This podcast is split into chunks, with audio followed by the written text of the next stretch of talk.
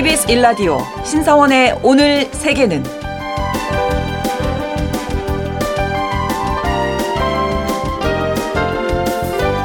안녕하십니까. 아나운서 신사원입니다. 지난 토요일에 치러진 대만 총통선거에서 집권당인 민주진보당의 라이팅더 후보가 승리했습니다. 대만의 총통선거는 올해 지구촌 선거의 해에 치러진 첫 선거이기도 하고요. 또 미국과 중국 사이의 대리전으로 여겨지면서 세계의 주목을 받았었는데요. 중국은 특히 선거 전부터 이 라이팅더 후보에 대해서 분리주의자, 문제아라고 표현하면서 대만을 평화와 번영으로부터 멀어지게 할 인물이다 이렇게 주장하기도 했습니다.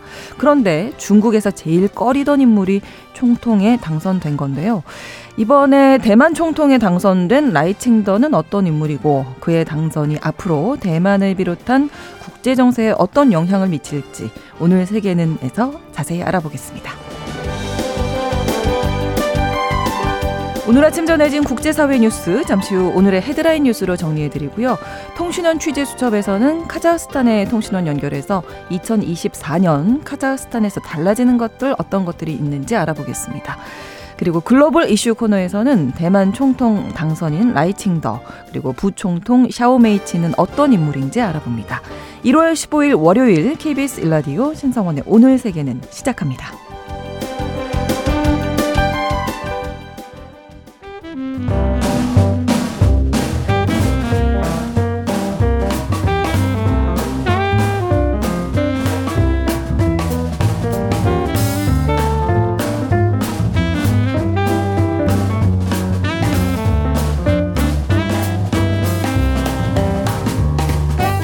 신성원의 오늘 세계는 청취자 여러분과 함께 소통하며 만들어갑니다.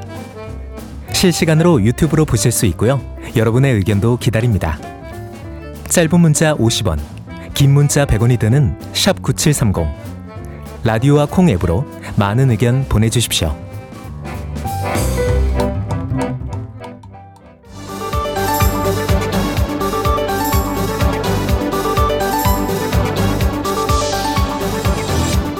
오늘 세계는 헤드라인 뉴스.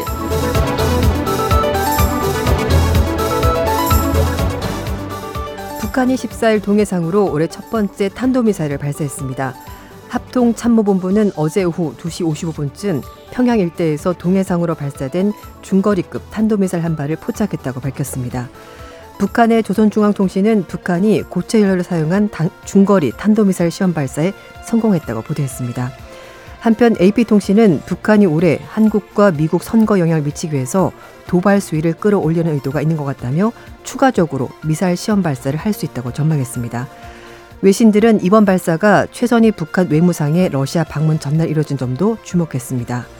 로이터 통신은 최 외무상이 라브로프 러시아 외무장관의 초청으로 오는 15일부터 17일까지 러시아를 방문한다는 조선중앙통신 보도를 인용하면서 고립된 북한이 러시아와 더욱, 더욱 긴밀한 관계를 구축하고 있다고 전했습니다. 러시아가 우크라이나 전쟁에서 이란산 드론과 북한산 미사일을 사용했다는 분석이 나왔습니다.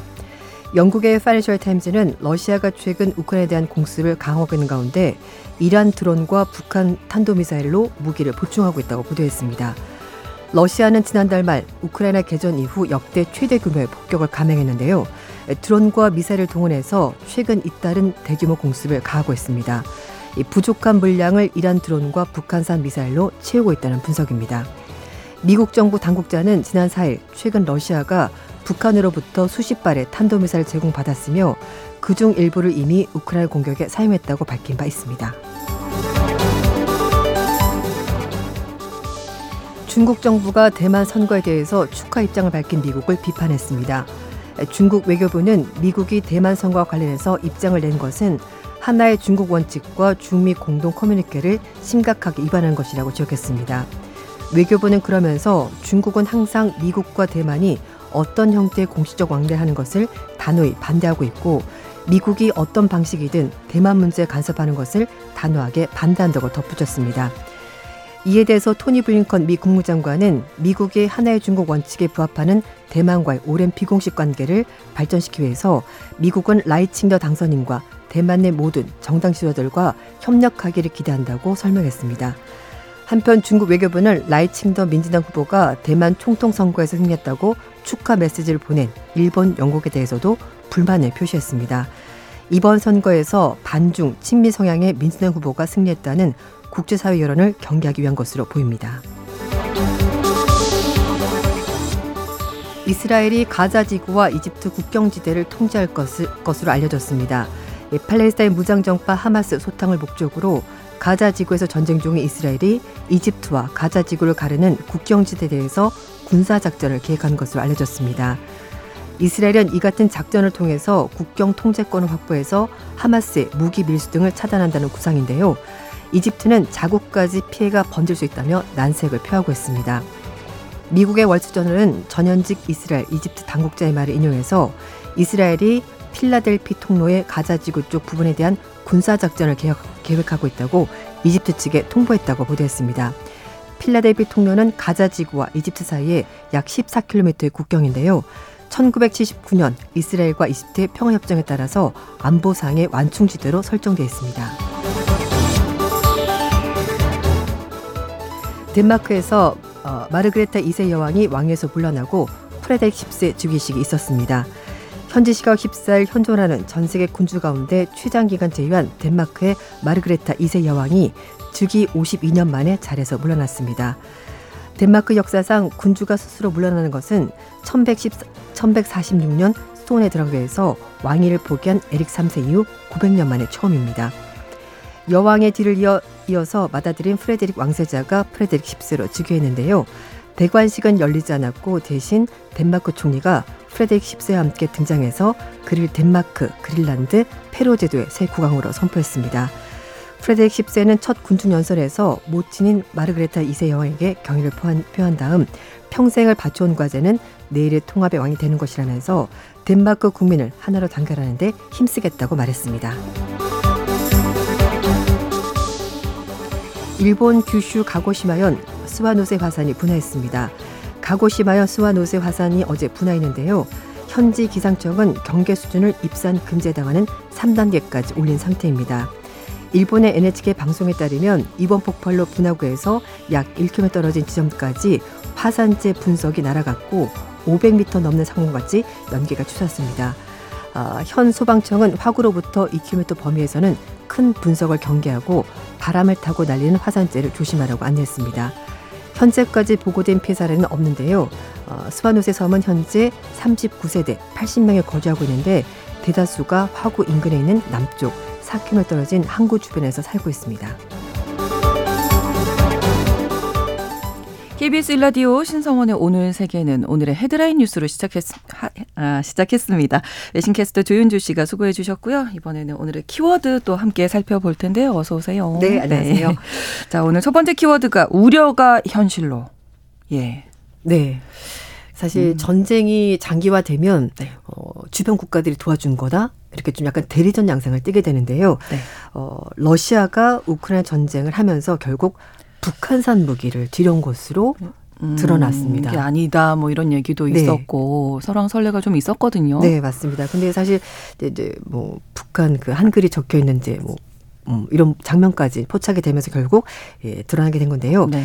존 커비 백악관 국가안전보장회의 전략소통조정관이 러시아가 지난달 말에 최소 한 발의 북한의 탄도미사일을 우크라이나 발사를 했고 그리고 이번 달 2일 우크라이나를 겨냥한 야간 공습에도 여러 발의 북한산 음. 탄도미사일을 사용했다고 밝혔습니다. 네. 그리고 파이낸셜 타임즈는 우크라이나 당국자 군사 분석가들의 말 인용해서 최근에 러시아 공습은 그 규모 정교화면에서 지난 결국 공격과는 좀 양상이 다르다 이런 음. 분석도 같이 나왔습니다.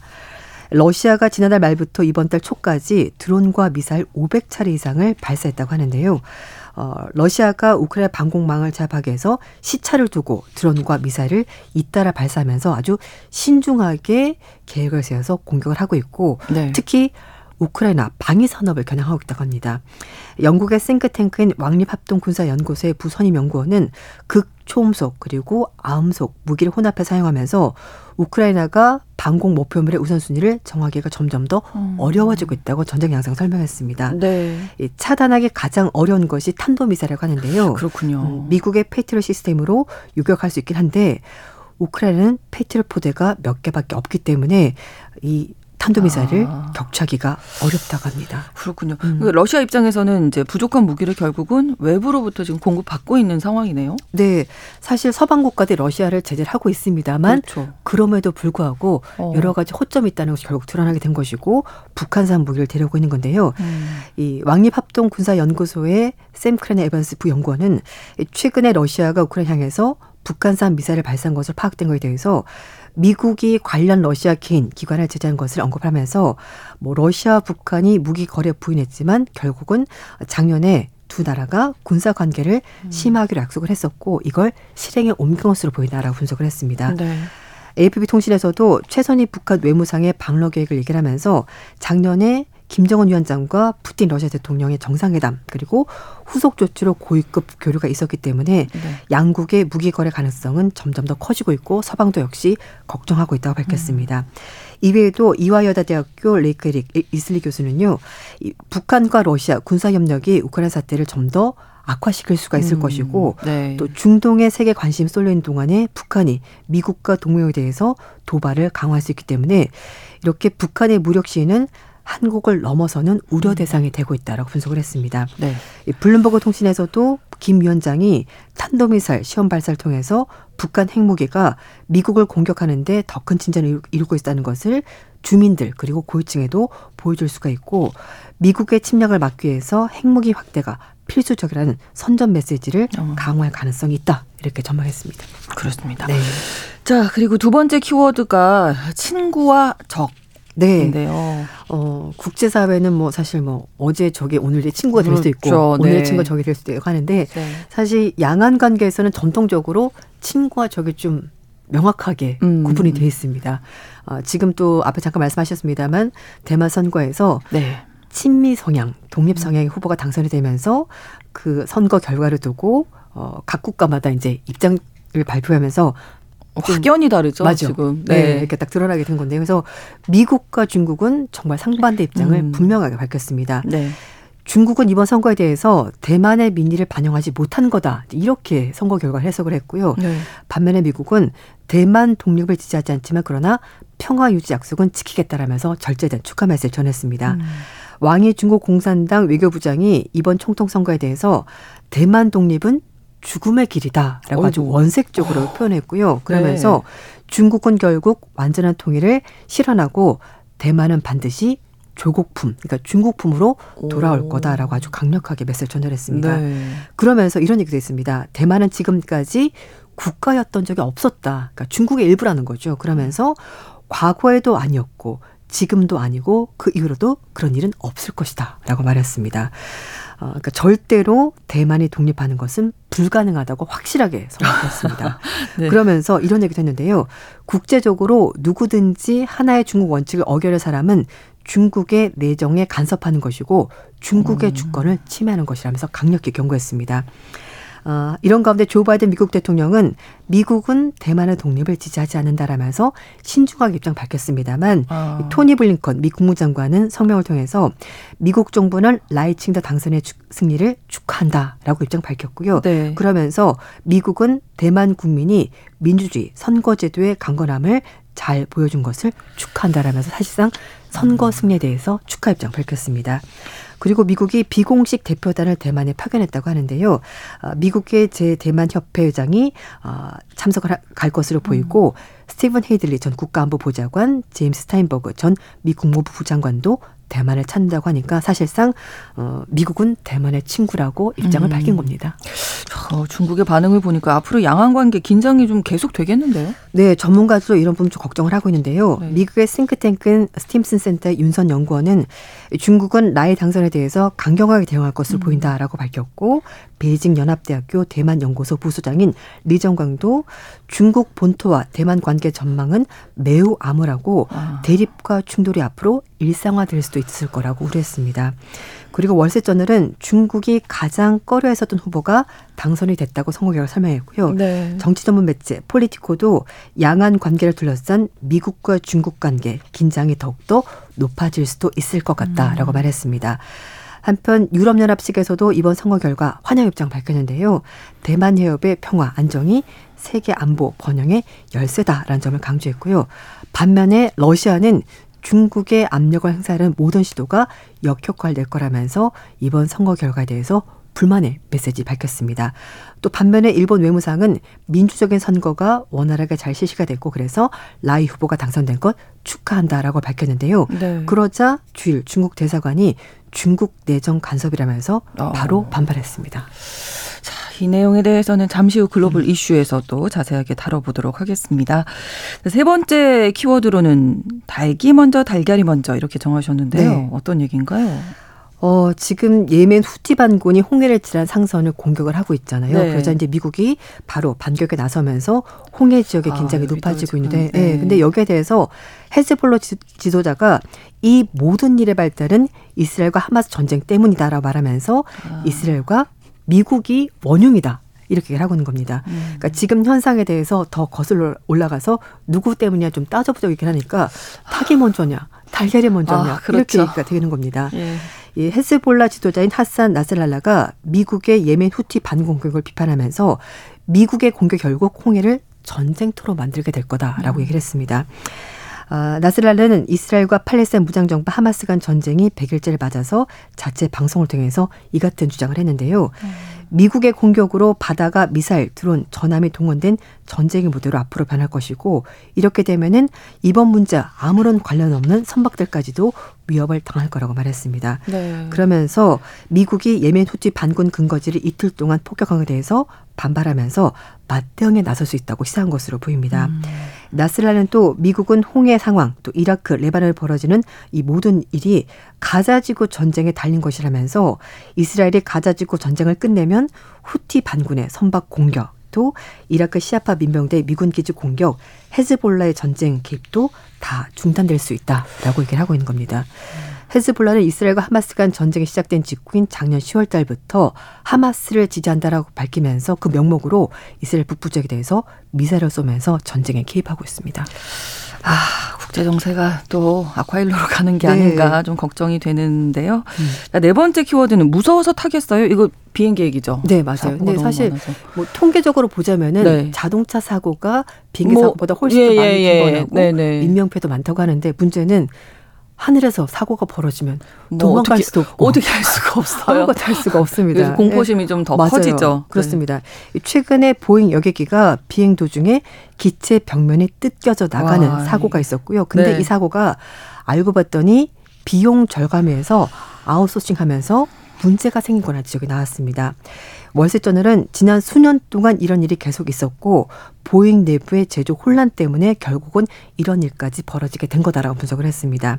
이 보도를 보면 이번 사고가 발생한 보잉 737 맥스 9 기체 제- 제작한 캔사스주에는 어, 스피릿 공장이 2005년부터 보잉이 직접 운영하던 공장이었다고 합니다. 그런데 이 보잉사에서 최종 조립에 집중하는 방식으로 부가가치를 집중하기 위해서 네. 사모펀드 측의 공장을 매각했고요. 그래서 이 생산 공장은 아. 스피릿 에어로시스템 회사가 운영을 하게 된 거죠. 예. 직접 관리가 아니라 이제 소위 말해서 하청업체가 다르게 생긴 건데 외주를 준 거죠. 네, 맞아요. 네. 그래서 이 스피릿은 공장 운영으로 보잉에 기체를 제공하는 유일한 공급체가 되는데 네. 생산 문제, 품질 저하가 생기게 된 겁니다. 음. 신문은 스피릿에 근무했었던 전현직 직원들의 말을 인용해서 네.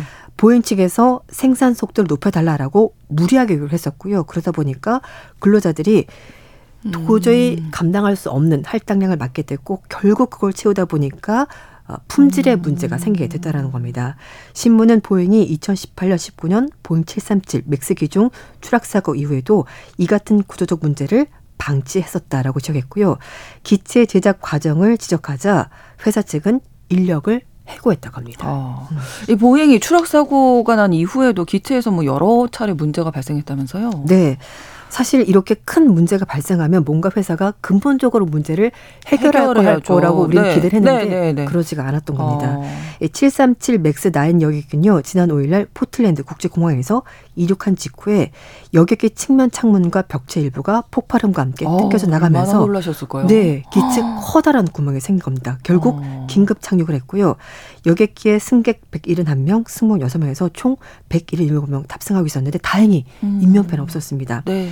그리고 알래스카 항공은 예비조사 결과 보잉 737 맥스 기종의 여러 대에서 door plug 설치 관련 볼트 조임이 결함이 있었다. 볼트가 제대로 조이지 않았던 겁니다. 그리고 나서 미국 연방항공청이 보잉 737 맥스 9 기종에 대해서 네. 긴급 점검 그리고 운항 중단 명령을 하게 됐고요. 네. 뿐만 아니라 일본에서도 보잉 737 항공기 조종석에서 창문 균열을 발견돼서 긴급 회항한 일이 있었는데 이건 음. 13일 며칠 안 됐습니다. 13일 그러네요. 날 지난 주말에. 네, 토요일에. 맞아요.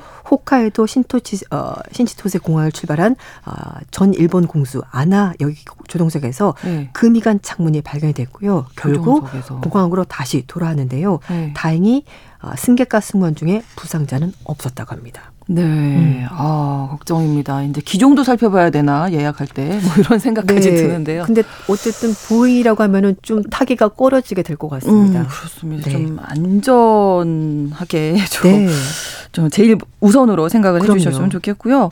어, 짧게 한파엔 속수무책이라는 이 키워드 좀 설명해 주실까요? 네. 어, 중국의 지난달에 한파 폭설 때문에 이제 이상기후가. 네네. 그랬더니 전기 자동차에 좀 문제가 생겨서 판매 아. 이상이 있을 것으로 보입니다. 네네. 어, 일단 한파 때문에 중국의 그 전기차 회사인 BYD 전기차 주행 거리가 예. 반토막이 났다고 합니다. 원래 충전했던 것보다 반밖에 안 가는 건데요. 전기가 네. 그렇죠 방전되잖아요. 맞아요. 추우면 너무 네. 추운. 그 전기차 주행 거리가 일회 충전에 아. 400에서 500km 정도 가는데 예. 이게 추운 지방 갔더니 반으로 떨어졌다는 겁니다. 그래서 아. 난방을 절약해도 주행 거리가 200에서 250km 떨어졌다고 하니까 속도를 내면 낼수록 주행 거리 점점 짧아지니까 갑자기 차가 멈춰서는 어. 한파에 문제가 생긴 거라서 중국 사람들이 전기차 이거 계속 타도 되나? 라는 걱정을 하기 시작한 거랍니다. 전기차의 단점 이 부분도 네. 이제 앞으로 좀 보완해야 하겠네요. 맞습니다. 자 오늘의 헤드라인 뉴스와 키워드까지 외신캐스트 조윤주 씨와 함께 했습니다. 오늘 고맙습니다. 네, 감사합니다. 11시 30분부터 일부 지역에서 해당 지역 방송 보내드리고요. 어, KBS 1라디오 신성원의 오늘 세계는 1부 마무리하고 2부에서 계속 이어가겠습니다. 존 레논의 Imagine 전해드립니다.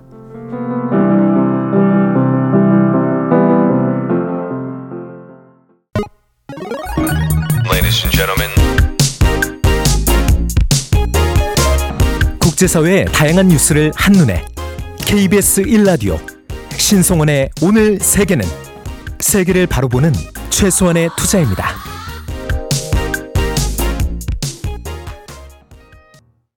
KBS 라디오 신성원의 오늘 세계는 2부 세자리아 에보라의 마리아 엘레나로 문을 열었습니다.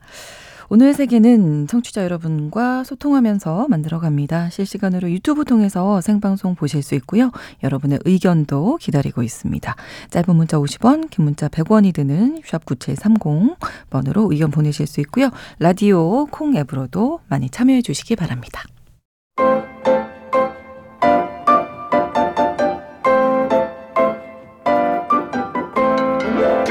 통신원 취재 수첩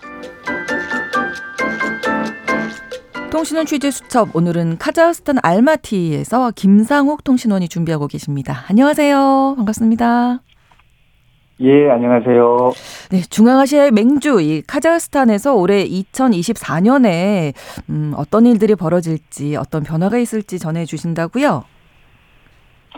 네, 어, 올해는 카자흐스탄이라는 국가의 초석이 세워진 지 800주년이 되는 해입니다. 네. 어, 토카예프 카자흐스탄 대통령은 신년 인터뷰에서 주치우 루스가 성립된 지 800주년이 되는 의미 있는 해이다 하면서 우리는 이 뿌리로부터 수세기에 걸쳐 국가 시스템을 발전시켜서 오늘에 이르고 있- 있다. 그래서 올해에는 이러한 카자흐스탄 역사에 관한 다양한 책이 출판될 것이고 이를 위해 200여 명의 국내 학자와 네. 약 60명의 해외 전문가가 참여하고 있다고 말했습니다.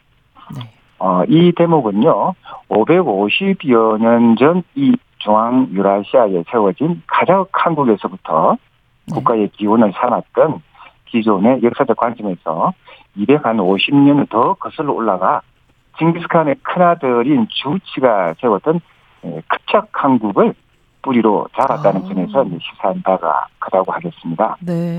왜냐하면요, 네. 어, 현재의 러시아는 바로 이 급작 한국의 일원이었던 모스크바 공국에서부터 출발을 했거든요. 어, 그 이후에 이제 로마- 로마노프 왕조의 제정 러시아, 네.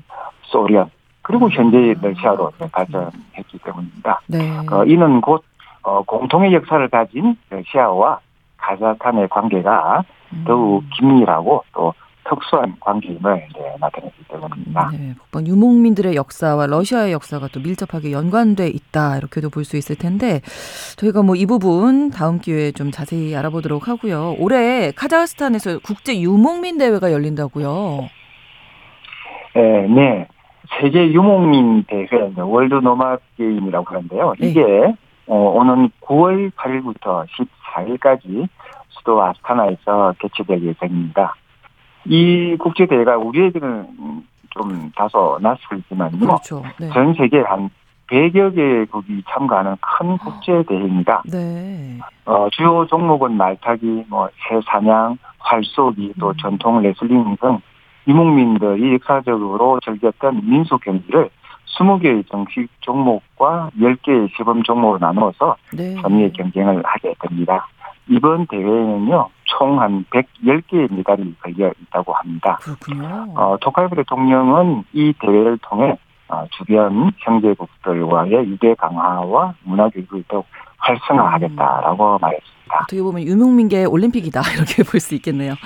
자 그리고 맞습니다. 네네 한 가지 소식을 더 준비해 주셨는데 카자흐스탄에서도 올해부터 어 카스피페이라고 이 모바일 결제 시스템인 거죠. 이 사용이 본격화된다고요.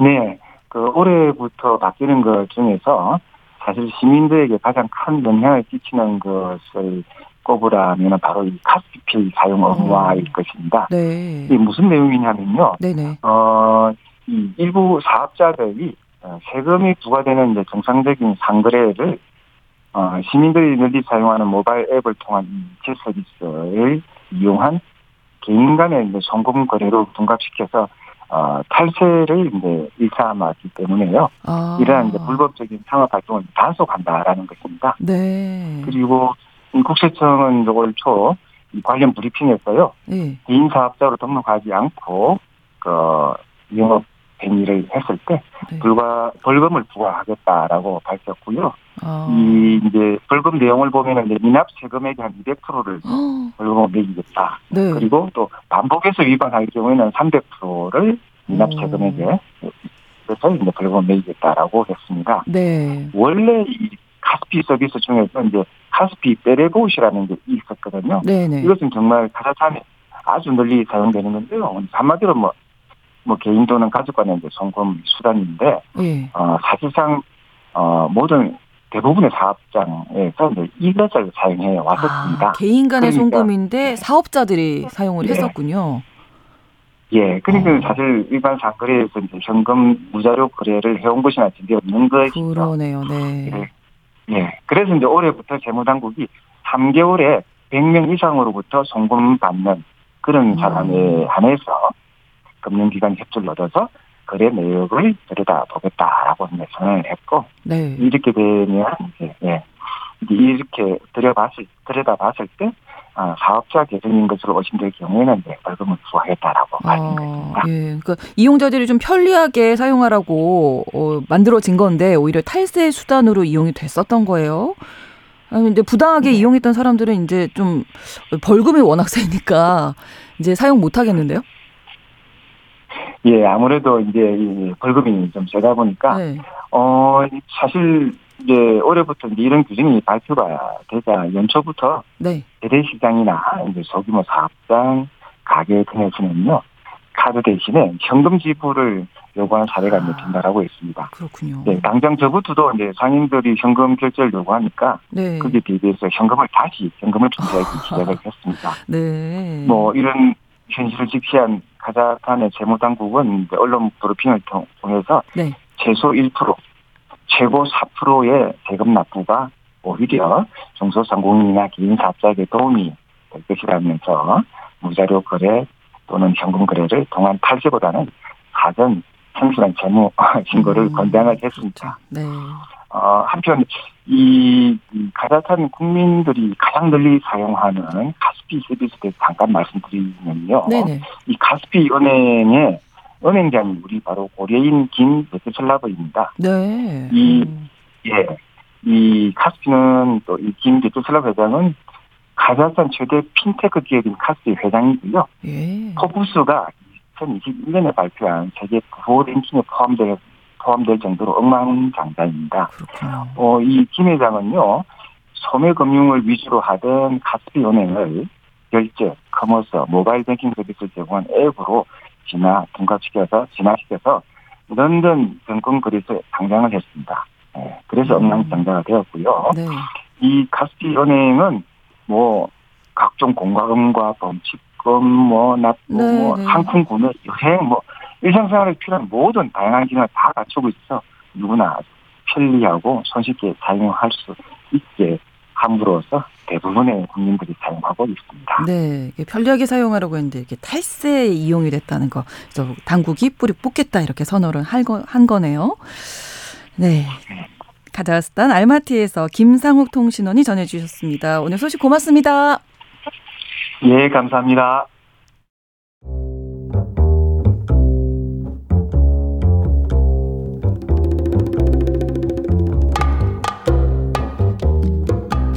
세계를 알면 우리가 보입니다.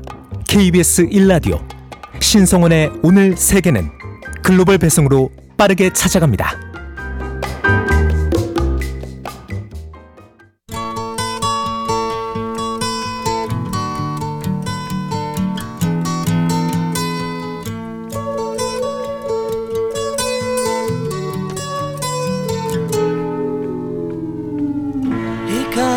앞서도 말씀드렸지만 전 세계가 주목했던 제16대 대만 총통 및 입법의원 선거에서 여당인 민주진보당 후보 라이팅더가 당선됐습니다.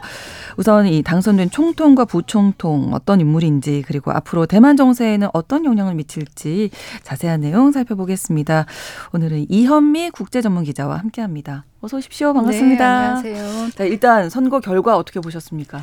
네, 일단 그 1996년 총통 선거가 직선제로 바뀐 이후에 민진당과 국민당이 8년마다 정권 교체를 음. 해오다가 네. 이번 선거를 통해서 사상 첫 민진당 집권 12년 시대가 좀 음. 열린 것으로 평가되고요. 네. 하지만 기존 61석으로 의회 내에서 가반을 차지했던 민진당이 이번 선거에서 51석밖에 합고를 하지 음. 못했습니다. 그래서 오는 5월 20일 취임하는 새 정부 에 제대로 힘을 실어줄 수 있을지는 아직은 음. 미지수로 보입니다. 그렇습니다. 자, 일단 총통. 대만이 이제 총통이고 우리나라는 대통령이 있는 거잖아요. 이거 어떻게 다른 건가요? 네. 일단 뭐 사실상 너- 거의 비슷하다고 보시면 아, 될것 그래요? 같고요. 네. 우리처럼 대통령이 군 통수권도 갖고 그리고 이제 거기에서는 국무총리에 해당하는 행정원장 등 네. 그 정부 요직 인사권을 대통령이 다 가지고 있습니다. 아, 총통이 다 가지고 음, 있습니다. 네. 그래서 대만은 대통령제가 아니고 총통과 내각의 권한이 나뉘어져 있는 이원 집정부제지만 네. 행정원장을 대통령이 임명하고 한다는 뭐 여러 가지 측면에서 보면 음. 대통령제와 별반 다르지 않다고 보시면 될 것 같습니다. 네, 그렇군요. 그 총통의 이 역사가 있네요. 총통이란 역사- 네, 역사가 좀 쓴- 있습니다. 네. 일단 총통이란 말은 청나라 말기 영어 프레지던트를 번역한 것에서 유래해서 지금도 중국에서는 다른 나라 대통령을 총통으로 표기하고 있습니다. 네. 정식 명칭은 중화민국 총통이지만 대만 총통, 타이완 총통이라고도 부르고요. 네. 중국에서는 중화민국 즉 대만을 국가로 인정하지 않기 때문에 타이완 지구 영도인이라고 어. 표현하고 있습니다. 그렇군요. 네.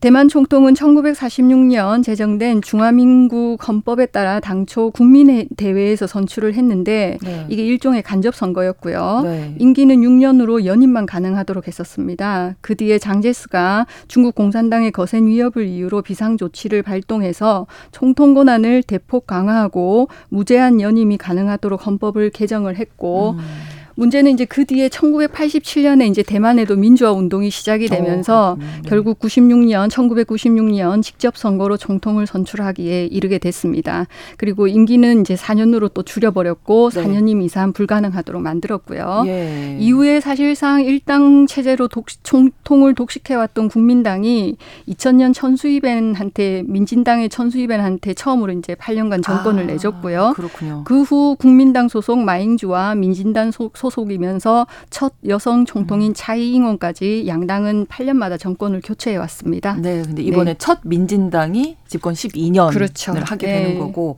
라이칭더 이 당선인 어떤 인물인지 좀 살펴볼까요? 네, 저도 이제 살펴보니까 굉장히 그 외신을 보면 입지전적인 인물로 음, 평가를 어. 되- 평가가 됩니다. 1959년 대만 북쪽 신베이시의 시골 해안 마을인 완리에서 광부의 아들로 태어났다고 하고요. 네. 생후 100일 만에 아버지가 사고로 사망해서 이제 홀어머니 밑에서 이제 자랐는데 그래도 어려운 가정 형편 속에서도 공부를 잘했고 국립 그래서 이제 국립 국립 대만대 의대를 졸업해가 해- 한 뒤에 네. 미국 하버드대에서 공중보건학 석사학위를 땄다고 합니다. 의사 출신이군요. 네, 그렇습니다. 의사를 하다가 1994년 민진당에 입당한 뒤에 네. 1998년 입법의원이 된 뒤로 내리 사선을 지냈고요. 네. 2010년에는 타이난 시장 후보로 출마해서 당선이 됐고 또 연임에 성공해서 2017년에는 시장을 또 지냈습니다.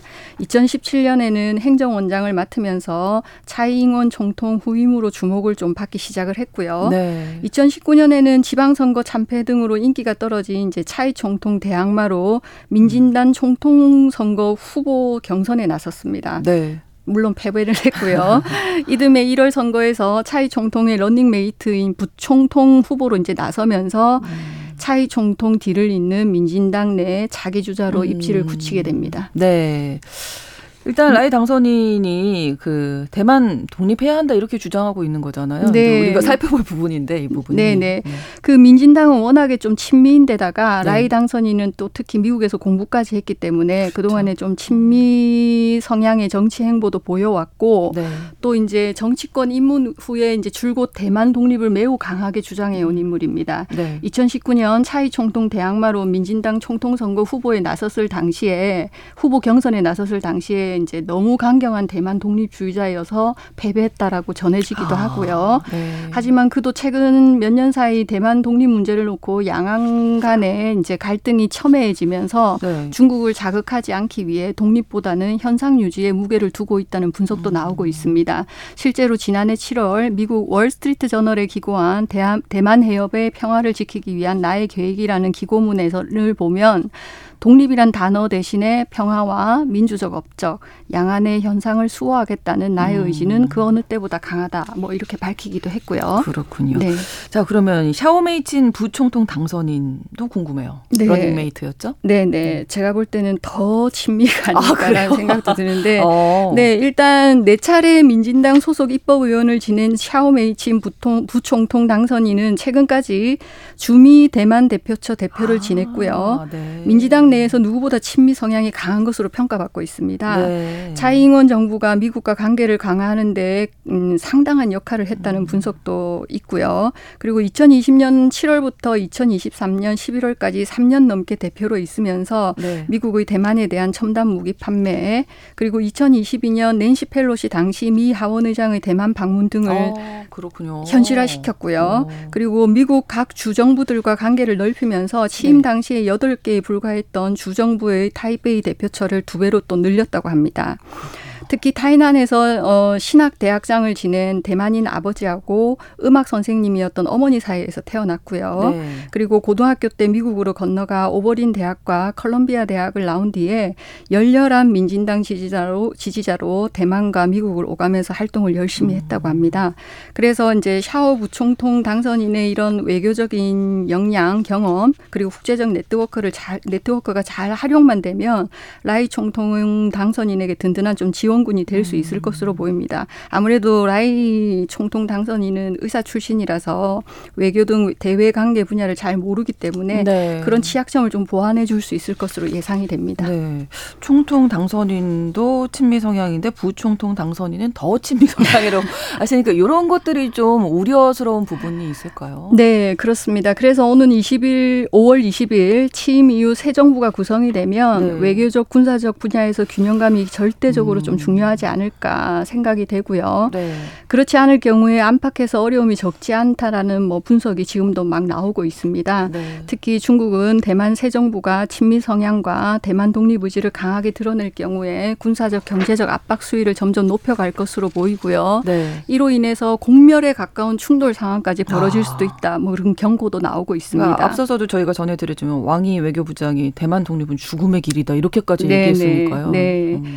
이와 관련해 서 이제 시진핑 중국 국가주석이 지난 2022년 조 바이든 미국 대통령과 정상회담에서 했던 발언을 우리가 한번 떠올려 볼 필요가 있을 것 같은데요. 네. 당시 시 주석이 이제 대만 문제와 관련해서는 일단 레드라인이라고 강조를 하면서 음. 불장난을 하면 다 죽는다라고 정말 격하게 좀 경고를 했던 적이 있습니다. 예. 그리고 안으로는 친중 성향이 강한 국민당과 이번 선거에서 선전해서 이제 캐스팅 보트를 지게 된 그 대만 민중당, 우리 민중당이라고 줄여서 부르는데 네. 그 압박 역시 지- 만만치 않을 것으로 예상이 됩니다. 민진당은 이번 선거에서 이전에 확보했던 61석 과반 의석에서 10석을 잃은 51석밖에 얻지를 못했고요. 네. 국민당은 52석, 민주당은 8석을 차지했는데 어 민중당은 민진당보다는 일단 국민당과 가까운 입장이라서 아. 새 정부 대외 정책 등에 힘을 실어주기 위해서는 민진당의 각별한 협상력이 좀 요구되지 않나 싶습니다. 그러네요. 민진당이 이렇게 과반 의석을 차지하지 못한 원인은 어떻게 분석하십니까? 네, 일단 대만 유권자들은 일단 총통 선거에서 이제 민진당 라이 당선인을 선택함으로써 친중 세력에게 국가 운영을 맡길 수 없다는 입장은 분명히 한 걸로 보이고요. 네.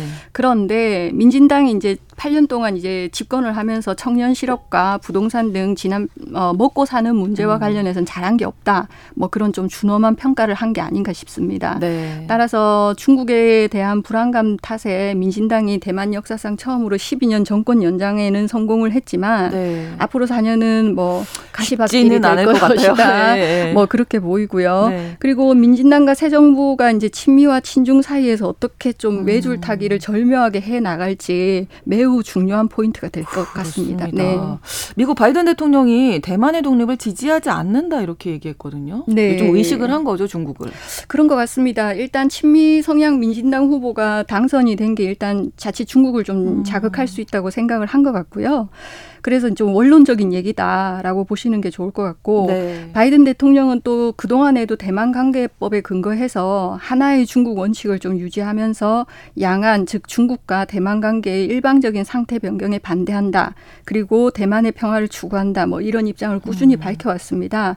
미국 같은 경우는 민주당이 되든 공화당이 되든 어느 정당이 정권을 잡더라도 대만에 대해서 유지해온 기조는 딱 세 가지 정도로 요약해 볼 수 있는데요. 네. 어, 첫 번째는 중국 은 무력 행사를 하면 안 되고, 그리고 대만은 독립을 해서는 안 된다. 그리고 마지막으로 양안 관계는 평화적으로 협상하고 담판해야 한다는 이 세 가지 기조를 가지고 왔습니다. 우리나라에 어떤 영향을 미칠지 이게 뭐 우리로서는 가장 관심 가는 네네. 분야니까요. 네. 만일 앞으로 대만을 향한 중국의 압박이 더욱 거세지고 대만 해협을 둘러싼 긴장이 막 고조된다면 네. 한중 관계가 굉장히 어려워지지 않을까 싶고요. 최악의 경우 중국의 대만 침공 시나리오가 현실화 되면 한국의 경제적 타격 또한 클 것으로 보입니다. 실제로 민간 경제 연구기관인 블룸버그 이코노믹스가 이제 중국의 대만 침공 시 한국의 그 GDP 감소가 23.3%에 달한다고 추산, 추산을 했고요. 네. 정, 전쟁 당사국으로 GDP가 16.7% 감소하는 중국보다 우리가 더 큰 피해를 아, 받는 그렇군요. 것으로 예, 그렇게 어. 나오더라고요. 그리고 선거 전 날인 지난 12일 라이 당선인도 뭐 우리하고의 협력 관계를 얘기를 하기는 했는데 네. 결국 한국과 대만 간의 경제 교류가 활발해지기 위해서는 네. 무엇보다 안보 측면에서 양안은 음. 물론 미중 간 긴장이 너무 고조되지 않고 그러니까요. 네. 대화와 소통 채널이 가, 이제 상시적으로 가동될 수 있도록 좀 바라는 게 굉장히 중요한 문제인 것 같습니다. 네. 네. 앞으로 좀 어, 평화를 유지할 수 있도록 네. 잘 지켜봐야겠습니다. 글로벌 이슈 코너 이현미 국제 전문 기자와 함께했습니다. 오늘 말씀 고맙습니다. 네, 감사합니다. 오늘 끝곡으로 대만 가수 등려군의 원량 대표 아적심 전해드리면서 KBS 라디오 신성원의 오늘 세계는 마치겠습니다. 저는 내일 오전 11시 5분에 다시 오겠습니다. 고맙습니다.